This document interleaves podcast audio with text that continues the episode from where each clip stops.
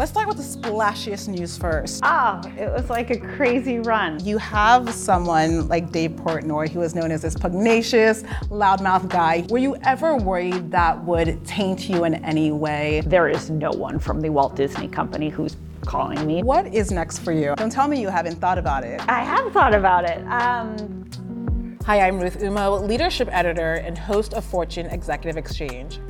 Fresh off her exit from Barstool Sports, former CEO Erika Ayers Badan sits down with me to discuss her nearly decade long run as one of the most powerful women in sports media. Your Stanley is looking at you lovingly. no, my Stanley and my dog. That's all a girl needs.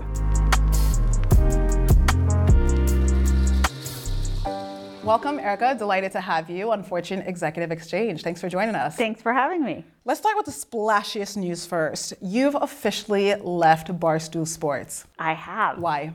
Oh, it was like a crazy run. Um, I was up at like three in the morning last night and I was like, God, like, how does it feel not being there? And I'm like, I don't have to worry about them as much. So, you know, it was it was a wild run. I was there almost a decade, which in media for a CEO to be around almost a decade is fairly rare. Yeah. We built the company from you know five million dollars in revenue, probably 15 people, one office, to nearly 300 million dollars in revenue, massive audience, massive expansion of the brand and the business, and I really honestly felt like any everything I had wanted to accomplish there, we did and then some, and everything I hoped to learn you know, I learned and then some, and I still am very hungry and I want to do a lot of things. And I felt like, gosh, now is the time to do that. We'll circle back on the growth shortly, but why now in particular?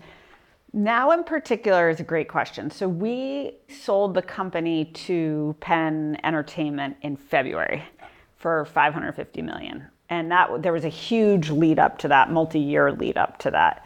That happened in February. In August, we I bought the company back for Dave Portnoy, the founder. And that really when I looked at the summation of my career and job, I was like that I'm never going to top this. Like this is as weird and as wild as it gets and I felt very strongly that the company needed to get back to profitability. Barstool had always been profitable prior to the acquisition. Um, after the acquisition, it was kind of loaded, loaded it up with a bunch of costs for Penn and for what we were trying to do together and all this kind of stuff. So I got the company like back up right. And then I really looked at it and I, I was like, one, for me personally, I came here to grow it and build it. I'm not going to top that year ever. Um, and two, I couldn't, um, I started to really only see short term things for myself, if that makes sense. Like, well, I was like, what do I want to accomplish? And I was like, all right, I want to get it back to profitability. And then after that, I didn't have a good answer. Like, I didn't have the, like, oh, I'm going to go take on this or take on that. And I feel like, for in general, you know, for anyone in their career, when you get to that point where you're like, what else scares me? Where's my vision taking me? What else can I accomplish? And the answer is like, I'm pretty happy with what we've gotten to. It's a good time to move on. 10 years is, you know, no easy feat, certainly in media. Mm-hmm. You've invested quite a bit of time. Um, the day after you made the announcement, let's say the first day when you were fun employed. Okay, fun employed. Phrase, I love that. What yeah. was the feeling there? Oh, I was like so lost. I was like, I don't even know. Like I've been coming into, I still ride the same train that I was riding when I had a job. Um, so it's hard to break that habit. Do you know what I mean? I'm still in the habit, but you know, I'm involved in a lot of boards. I'm actively involved in a couple of those companies. I'm very curious about what's happening in the media space in general and in the consumer space at large. So it was kind of, you know, woke up and I'm like, where am I? What am I doing? Um, where am I going with my life? And and then it was also like, okay, I'm busy. I have 10 meetings today of stuff I want to figure out. I'm sure you're uh, probably in a pensive, reflective mm-hmm. mood at this point in time, but I do want to hearken to the beginning yep. of your trajectory with Barstool Sports because when I think about Barstool's audience, I envision it as these like fratty, beer slugging bros um, who love a good tailgate. They obviously love sports. What attracted you to Barstool Sports to begin with? I think the funny thing about Barstool is how big it is and also how confusing it is. And there is certainly that the audience of like i'm a college kid i'm going to drink 3000 high noons this weekend and go party as much as i can and take as much clothing off as humanly possible. Like we definitely talk to that group all day long. Um, but there's also a lot of other groups we talk to or barstool talks to. You know it's it's pardon my take which is the number one sports podcast and it's 55 year old dads and 17 year old kids that are listening to it. Or it's Brianna Chickenfry and Plan Berry, and she's speaking to really a TikTok first audience, a female audience. There's chicks in the office. What attracted me to Barstool in the first place was um, I was working in music. I had left um, my job as a CMO of AOL. I really felt that music artists did not were not harnessing the, their own assets. So they didn't own their data, they didn't control their monetization, they didn't monetize their social following. But when you looked at social media, and this was like 2012, 2013, Twitter was monetizing all of Justin Bieber's fans, or Facebook was monetizing all of, you know, insert X huge star. Like I'll use Justin as the example. Facebook is monetizing his audience. They're creating clusters, they're selling those clusters to advertisers the music artists have no none of that data and they don't control the pathway to their audience. They're totally dependent on a third party platform. And i really felt that music artists could control more of their destiny if they owned more of their data if they had a direct to consumer relationship themselves if they owned their own platform or were on a platform where they could have long term control. And i modeled a lot of it after barstool so I read Barstool because I lived in Barstool. I lived in Boston when Dave Portnoy created it. And it, the fan base was really rabid. And what was so smart about it was someone would write a blog. In this case, it was about Deflategate and the Patriots and Tom Brady. And then there was a free Brady t shirt at the bottom of the blog. And I remember one summer I like bought four T-shirts, and I was like, God, if you can get me to buy four free free Brady T-shirts from reading a vlog, like imagine what Justin Bieber could do with the Purpose tour and the Purpose album and his lyrics.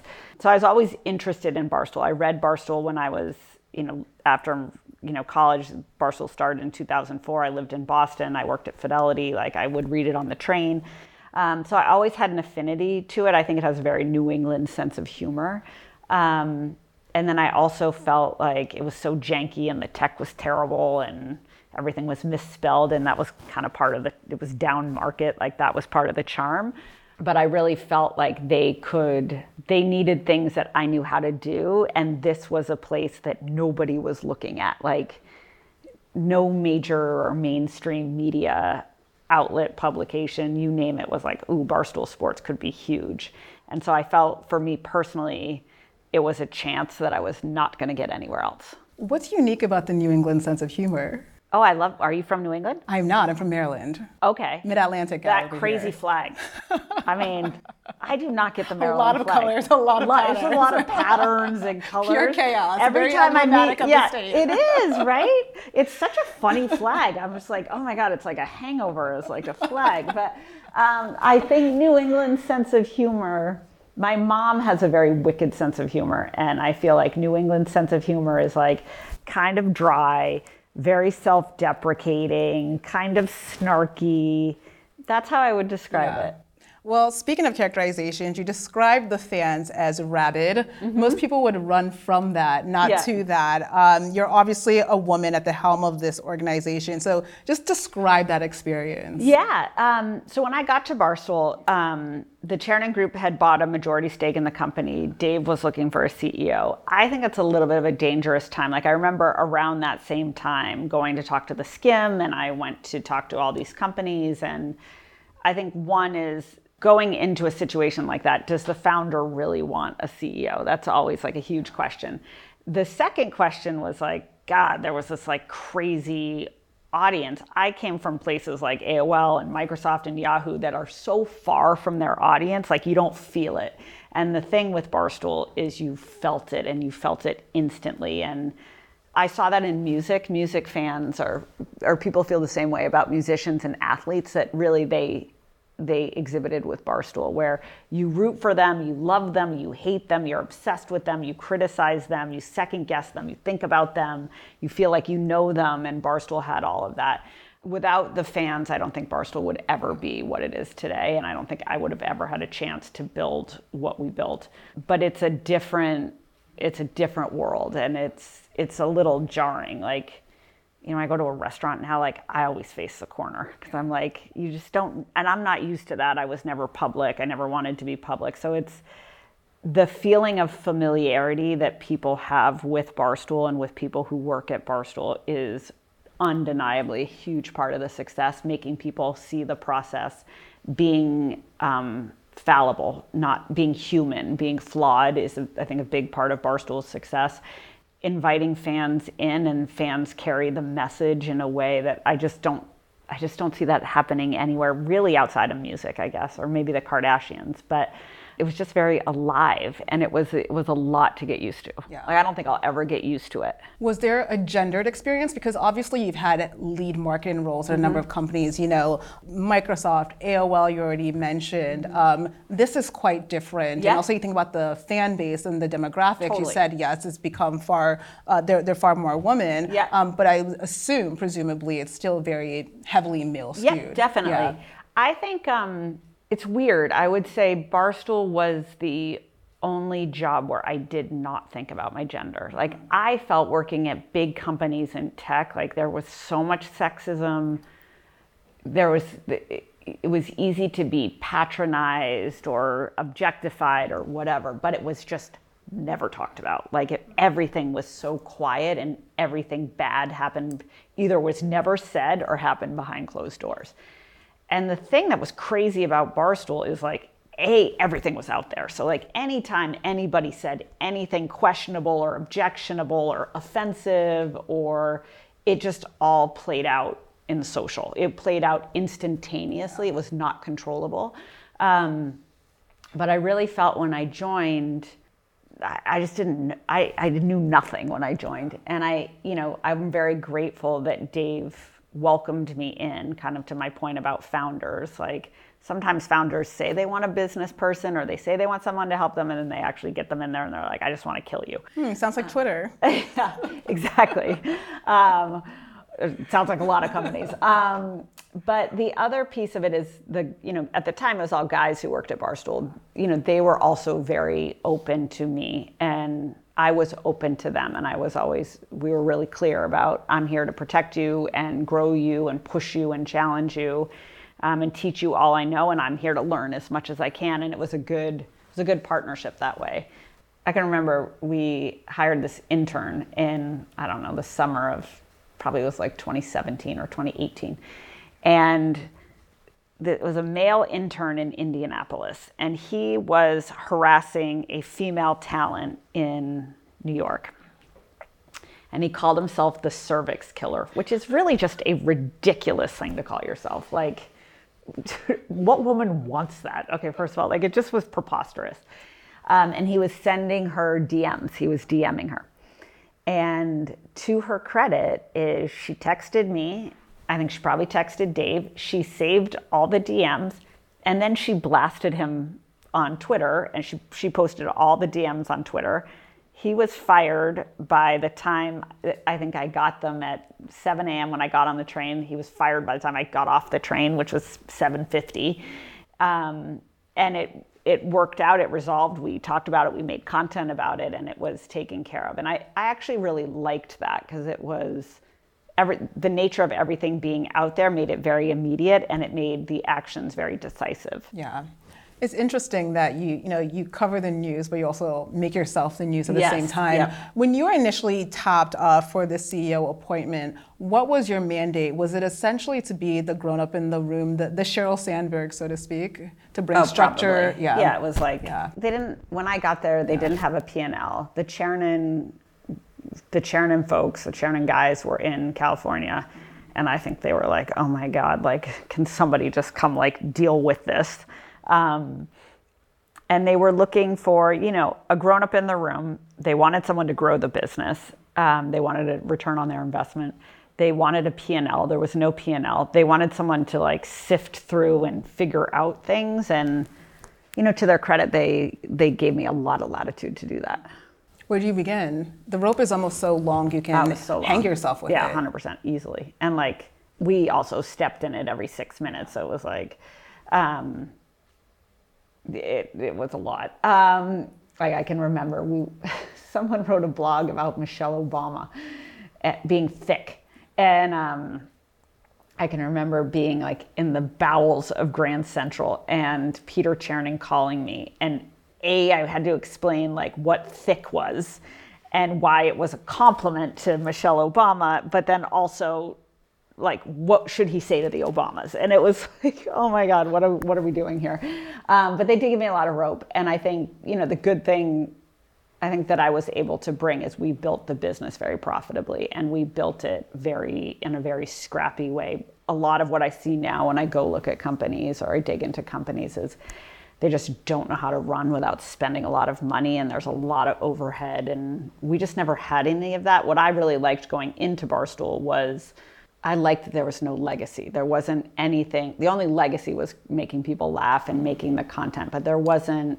You know, I got to AOL. It was like, oh my God, we got to like rebuild everything here. And teaching people how to make do with less is way harder than giving people who have nothing just a little bit more. I want to zero in on uh, you know your your business prowess shortly, but there's a comment you've made a couple of times just discussing the fact that some friends, I wouldn't say lambasted, maybe ostracized you Oh, for taking on this Yeah, role. definitely. How so? And why, why do you think that is?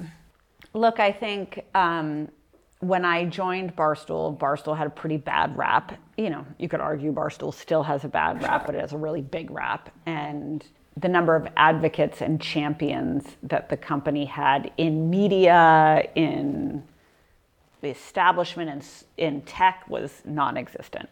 Um, and so when I joined, people were like, "Oh, you know, you're committing career suicide. Like you had this big job, you were the CMO of AOL, like you had it, and like now what is she doing? You know?" And I think um, I also I also disappeared into the job, which you know, it was required. There was no other way out of this gig than to just completely dive in. But look, I think it was mis- misunderstood. I still think to a degree the company is misunderstood, but my decision to do it was kind of confounding and it's ironic.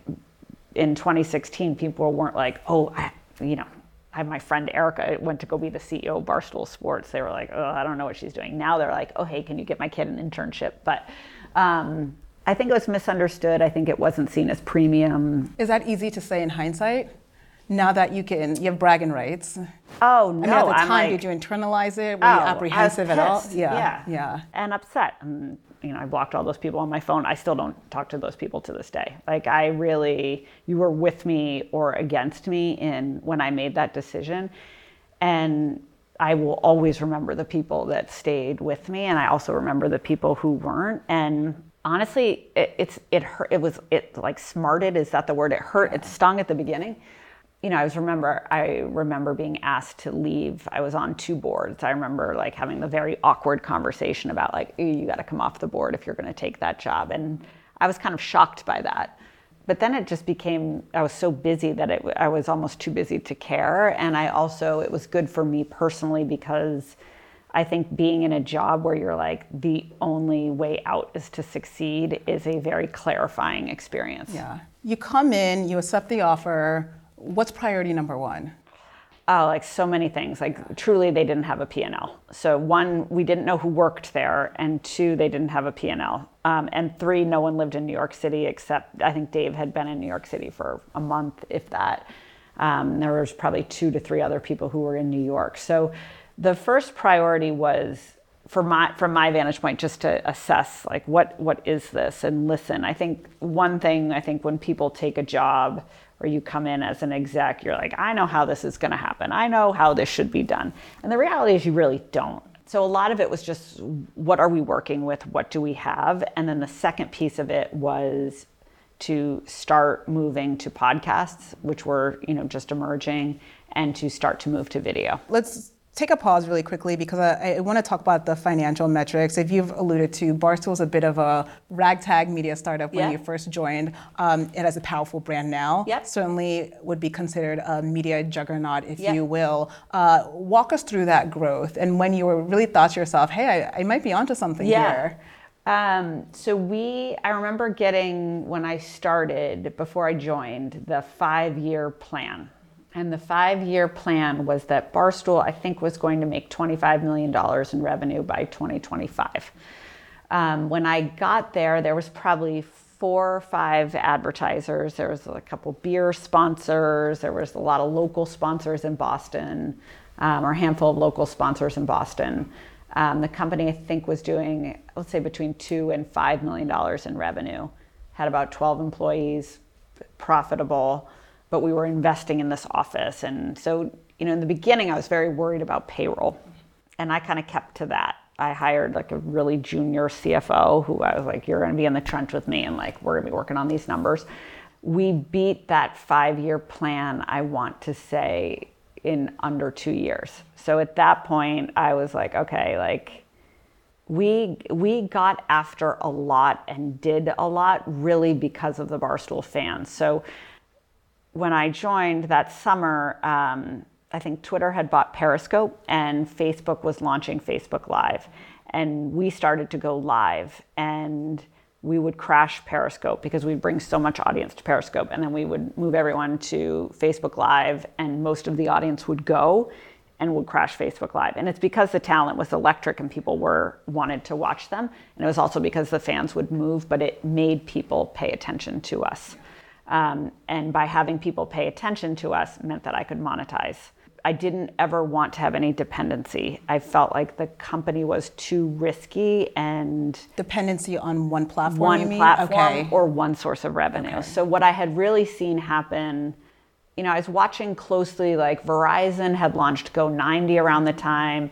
I was watching a lot of other media companies like Complex and those guys. They were, they basically were becoming work for hire production companies for Go90 and it put all their resources in the company and all their revenue on that one platform.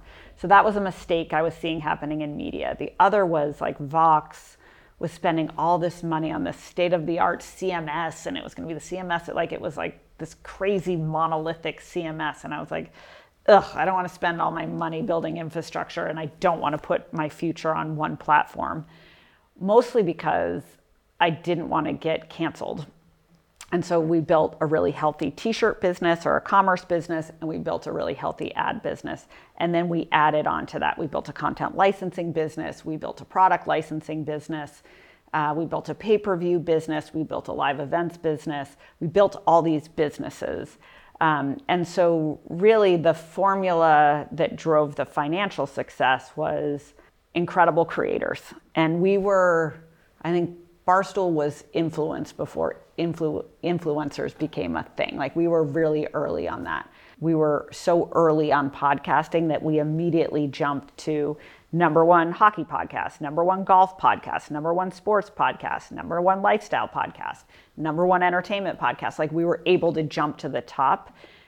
That scale enabled me to bring brands. Then we also promoted t shirts or soft goods and then the flywheel started, which enabled me to start more brands, get more audience, sell more T-shirts, bring more advertisers, and on and on and Became on. Became further on. compounded. Yeah, compounded. Yeah. Um, you talk about diversifying your revenue stream, which any good business uh, wizard does. But was there a particular period in time you can point to where you said, "Okay, I remember our revenue just was really turbocharged at this time," or any effort that you felt was really catalytic um, in terms of growth? Yeah, I mean, I think for us, the pandemic was incredible. Um, I remember, you know, all I ever wanted was a car company to advertise with Barstool Sports, like Why? truly, because I just was like, oh, we're never going to get one. Yeah. I remember where I, I was. It was kind of the latter. Like I wanted, we, I knew the alcohol people would advertise with us, and then it was like the fast food people, like I'm really gunning for the fast food people, and then it was the CPG people and then it was the automotive people, and then a little bit tech, telco, and financial. Um, but when we signed Chevy, we we we announced a big partnership with Chevy, and I was like, all right, this is a moment. Like we're big enough to take on you know Fortune 50 brand uh, or company we have the scale, we're, we're established enough where they, you know, again, I can't even tell you how many safeguards they have at GM about where they're advertising and what they're doing, and we made it through all that.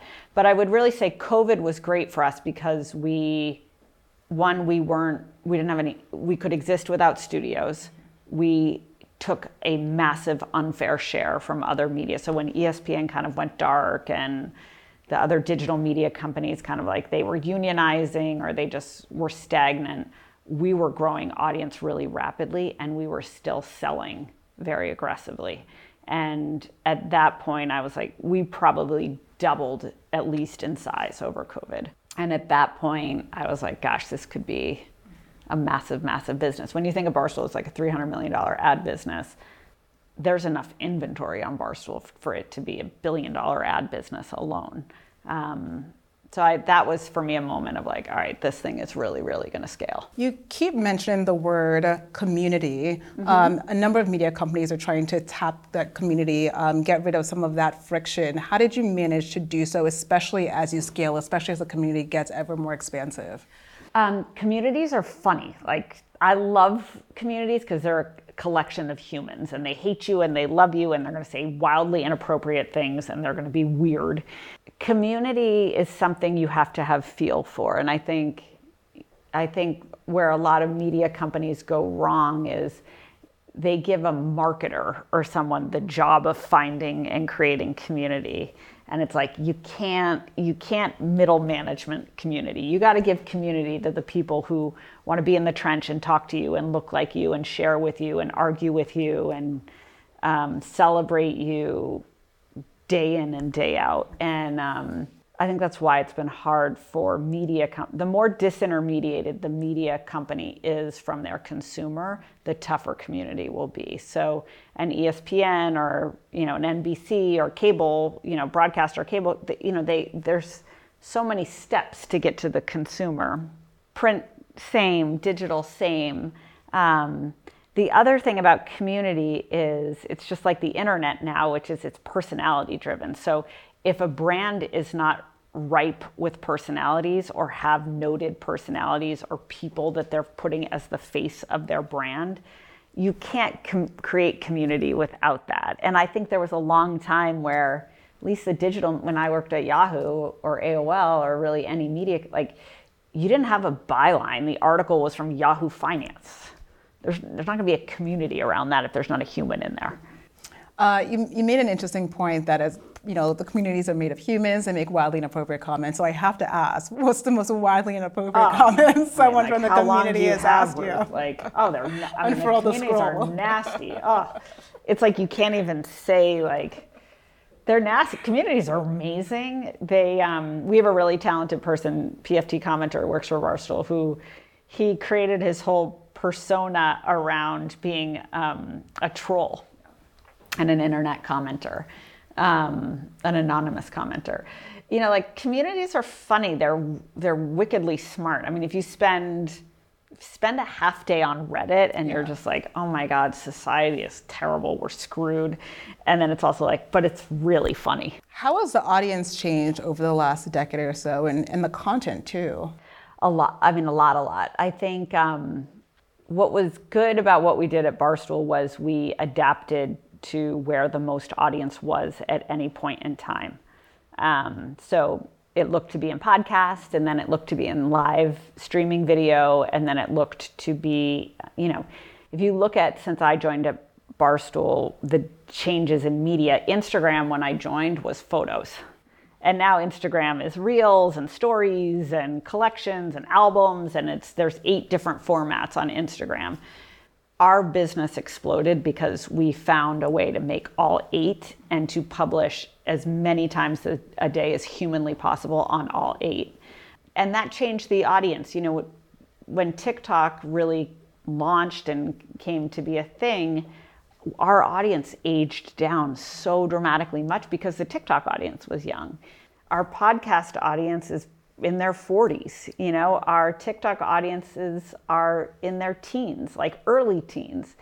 The people who watch pizza reviews are 12 years old and the people who are, you know, reading the blog are in their 60s. So it's the audience changed by virtue of the platforms changing and it, they changed based on the medium that we were creating. Did you ever consider a premium service, a subscription service, something behind yes, the paywall? Yeah. We launched a disastrous premium service called Gold. Um, so when I first got to Barstool, the, the whole mantra was grow, grow, grow. And then it was like, all right, you're going to grow by getting on television. Yeah. So we went about getting on television.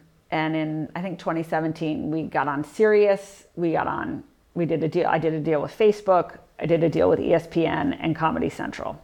Facebook canceled us. ESPN obviously canceled us. Comedy Central canceled us, and Sirius stuck with us, which was a great move for us and I think for them after that, it was very obvious that we were not going to be a mainstream television brand, which was okay, nor likely acquired by a media company. Um, we bought a brand and a box amateur boxing promoter called Rough and Rowdy, and we created an amateur boxing business. Um, and then we launched something called Gold, and Gold was a subscription product. So you belonged, you got a black card, you could you got discounts on merch, you could come tour the office, you got exclusive content. Um, really good idea. Not a good idea when you have creators and talent who just want to, they want to talk to as many people as humanly possible. And that was an untenable rub. I think there's companies now, you look at Bari Weiss, what she's building with Free Press, like they started with subscription, they're attuned to subscription, they get the idea that narrow and deep is is as if not exponentially more valuable than broad and wide our people are we're just not conditioned that way. I think the information is that same way. Interesting. 100%. Yeah. Uh, so as we already alluded to, you started your career or spent the bulk of your career in marketing and advertising. What skills, what did you translate from that background, from that experience to your role as CEO? I love being a marketer. I really love marketing. I got very sick of being a marketer. I hated being a marketer. Why? Because I felt like I was just like putting lipstick on pigs and it was like it like some like it would land in your lap and then it's like what are you going to do with this and i was like ugh like that i don't love that i wasn't there a lot of landing in your lap at I mean, but at least it was like not something I had to market. I was like, right. I just had to fix it, like, which is really what I wanted, and that's a right. great way to put it. I remember I started my career.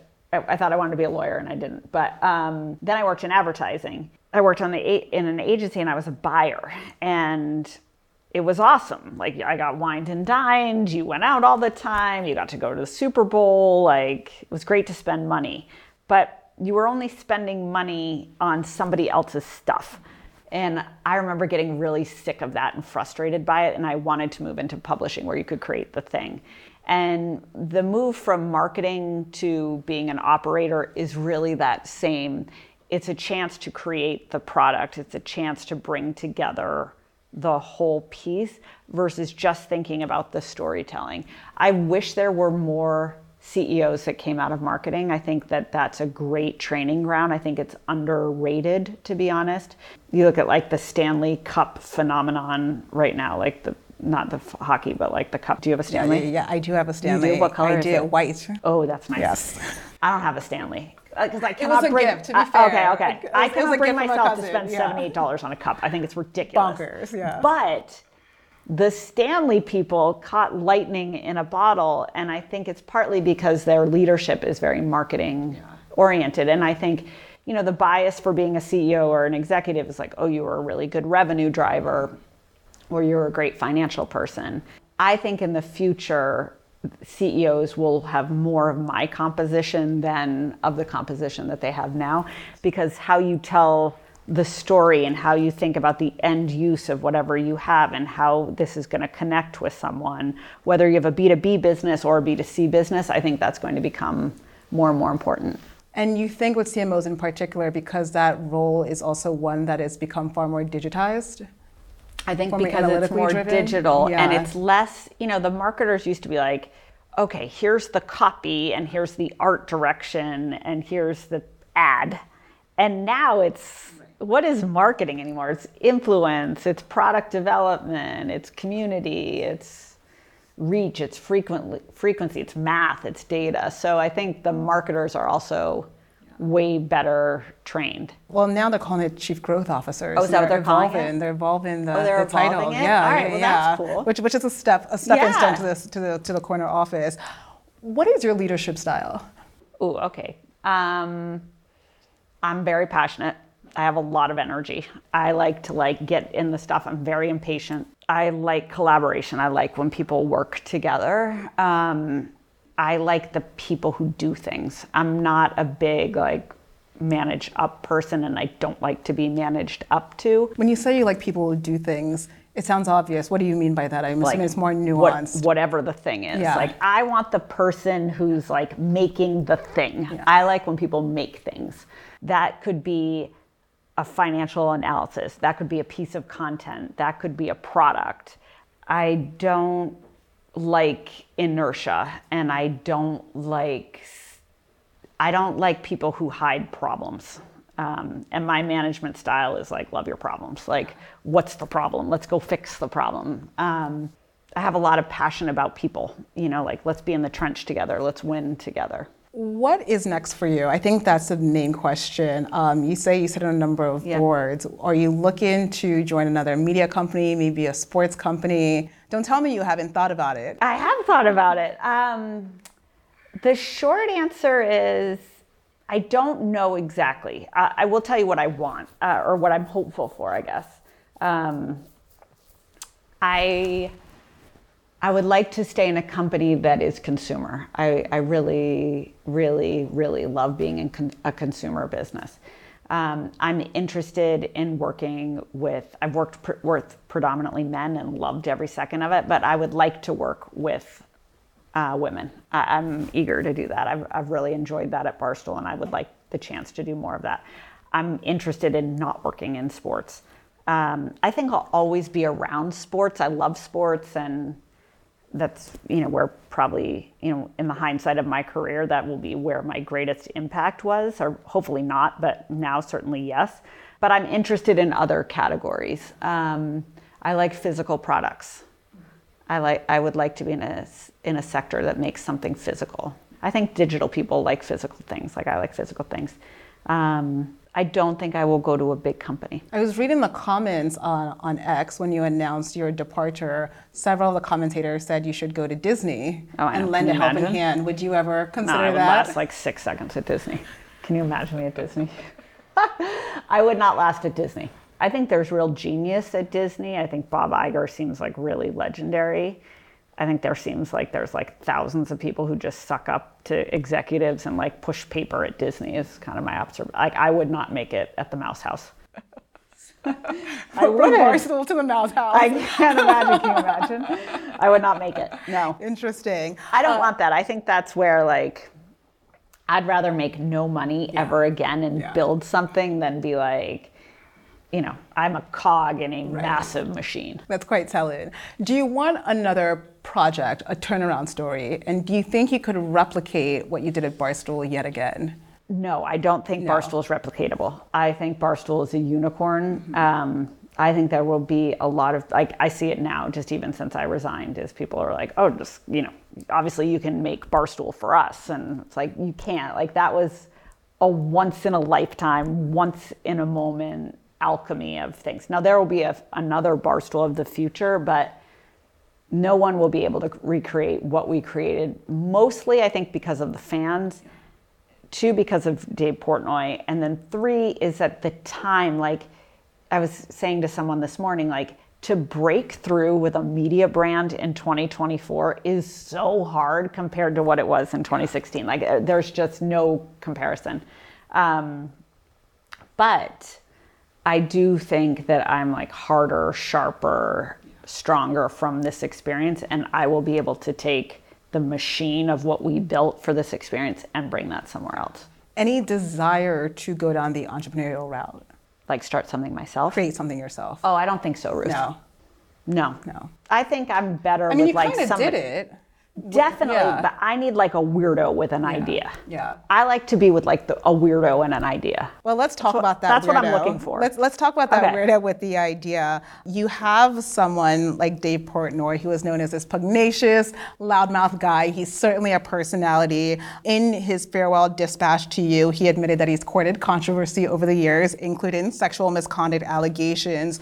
Were you ever worried that would taint you in any way? Um, that that could potentially stain your professional aspirations, the work you've done already?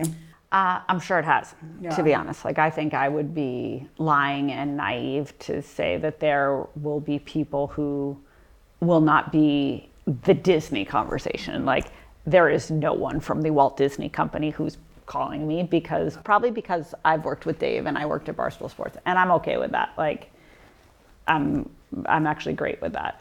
You know, as Barstool became bigger and our personalities became bigger, they started to make bigger and bigger people upset or uncomfortable, which then rained back down on Barstool. So I would say I'm definitely people will always think either positively or negative me, negatively of me because of this experience and I'm I'm like very okay with that. Has it been a long time coming or since the very beginning? Oh, I think from the beginning. Yeah. Yeah, I Yeah. think from the beginning. And that was part of it, you know, like we have this slogan at Barstool, which we used for the Patriots, which is like, they hate us because they ain't us. And it's like, there will always be a level of that. This was such a challenger brand. Like, we were so aggressively trying to eat everybody else's lunch and did it and were, were fabulously successful at it. Now, look, I hope people can see me for who I am and what I created and why that was so special and how much I loved it and gave myself to it and to give me a chance to, you know, to help them or to do what's next. But I also, I think I'm old enough at this point, which is like, I don't want to be with people who don't want to be with me. You mentioned the fact that you know you have big personalities. Certainly, Dave Portnoy mm-hmm. is one of them. You have people with these big bylines. They build and foster community. You yourself seem to have stayed a bit out of the fray as CEO. Was that intentional? Is it your personal brand marketing strategy? Oh yeah, I'm way more in the fray than I would ever like to be. Yeah. I felt like um, when I was trying to mainstream Barstool and grow Barstool, that there needed to be, I needed to build my brand because building my brand associated with Barstool brand, Barstool's brand would help Barstool. And I really was hungry, like to get better advertisers and get bigger partners and legitimize the business. And I felt like I would have to use myself to do that. Um, so I built a bigger brand presence, I think, than I would have wanted to. It's actually one of the things I'm looking forward to after this gig is like to not have a front facing job. Like I like I do I probably get 150 to 200 work advice questions every week. Like I like doing that. The videos are kind of stupid. They're not that great, but I like answering work questions. I like work. Um, I've always loved to work. Um, so I think then my next gig will not need to probably for me to be this public, and I, I'm, I'm excited for that. Have you ever thought about quitting prior to this time? No, No. No. This really was, you felt the perfect movement for you.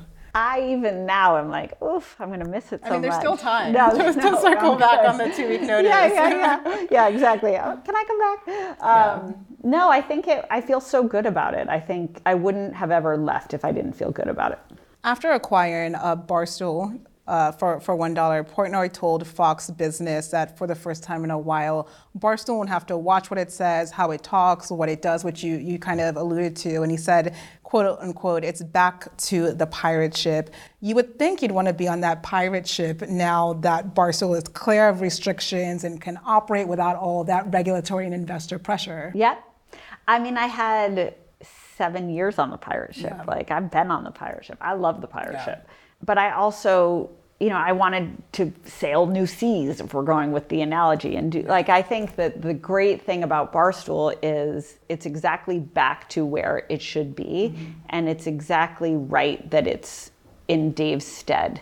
And you don't need someone like me to stay the status quo. Like I'm I'm not your girl if it's like let's just stay the status quo. This is good as is. I love that it's good where it is. And I feel so proud about how we got it here. And I loved the journey. You know, I'm in it for the journey. Like, I think the journey of it was incredible. But you don't need a me for that, you know? Fair enough. Maybe I'll find a new pirate ship. Uh, you finally, you said in your exit memo to employees that you feel as though you've accomplished what you set out to do at Barstool. What did you set out to do at Barstool? Oh, I set out to grow it and establish it Yeah. and make it be be part of its legacy. Like make sure this thing lasts forever. When you do take on your next role, and these, these are quick answers. Okay, okay. Really, really fast. When you do take on your next role, whatever that may be, are you still going to text prospective hires on weekends to see if they will respond right away? No, that oh, that's funny, Ruth. You went into the archives on that one. Um, this was very funny. Where this was like very barstool, where like people were just real pissed off about that New York Times article. But I needed people at Barstool to be responsive on the weekends because mostly when the shit hit the fan or stuff went wrong, it was on nights or weekends. And if you couldn't, if you didn't want that life, this was not going to be a good job for you. Going forward, I think that's probably true of any job in sports or in entertainment, but I think for me, that's probably not going to be necessary going forward. All right. What was your biggest obstacle while Barstool CEO? How did you overcome it? Um, the biggest obstacle was just speed. It was like we were moving so fast and doing so much so quickly that everything was broken all the time. How many cups of coffee do you drink a day, if any? Oh, I'm like a three cup of coffee person. What are you, Ruth? Zero. Oh, really? I'll do No an espresso coffee? martini, but I, I Okay, love that, okay. really? No, no, no. Are you like a tea person? I am. Okay. Yeah, I, I can do tea, but negligible Like in the morning, you can just get Oh, up I without, just go, like- go for a five mile run, and I'm. Oh, Yeah, Ruth. I'm, I'm one of the, I'm the worst. You I'm are. the absolute worst. That's right. amazing. Every day, Every day, rain or shine, rain or shine. outside or on the treadmill. Oh, outside, Central Park. Okay, amazing. That's fine. Yeah, or down the West, West Side Highway. Uh, best or favorite sports event to attend live? Ooh, I like a hockey game. I'm partial to hockey. Um, I think hockey is just like a very violent, great sport. There's so much to a hockey game. Yeah. So I, th- I would go play. I would What- go see. what's your team?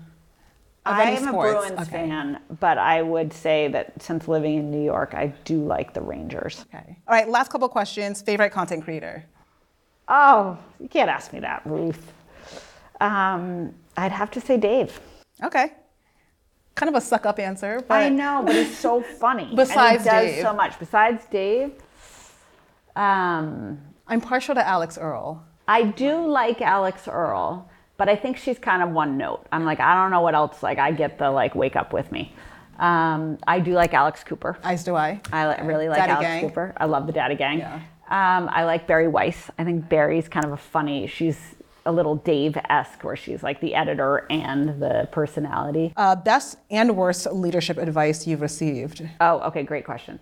Um, best leadership vi- advice I've ever received um, is that is from Peter Chernin, and it's advice that he got from Rupert Murdoch, which is that it's all about willpower. It's just your willpower. Like willpower can can solve most anything. And the worst piece of leadership advice um, I mean, there's a lot of bad leadership advice. Um, I think it's to just, you know, to just to hide your problems. Yeah, you, you seem to be a very anti people who hide problems I and hate people who obfuscate. hide problems. Yeah. I'm just like it's interesting to talk about problems. Like I don't really like to gossip much, but I do love to talk about problems. And that way you can work. atta- attack, attack the, uh, and find Yeah. solutions. One thing you'll miss most at Barstool. I'll definitely miss the people, and then I will miss just how unconventional it is. Yeah. That's everything for me. All right.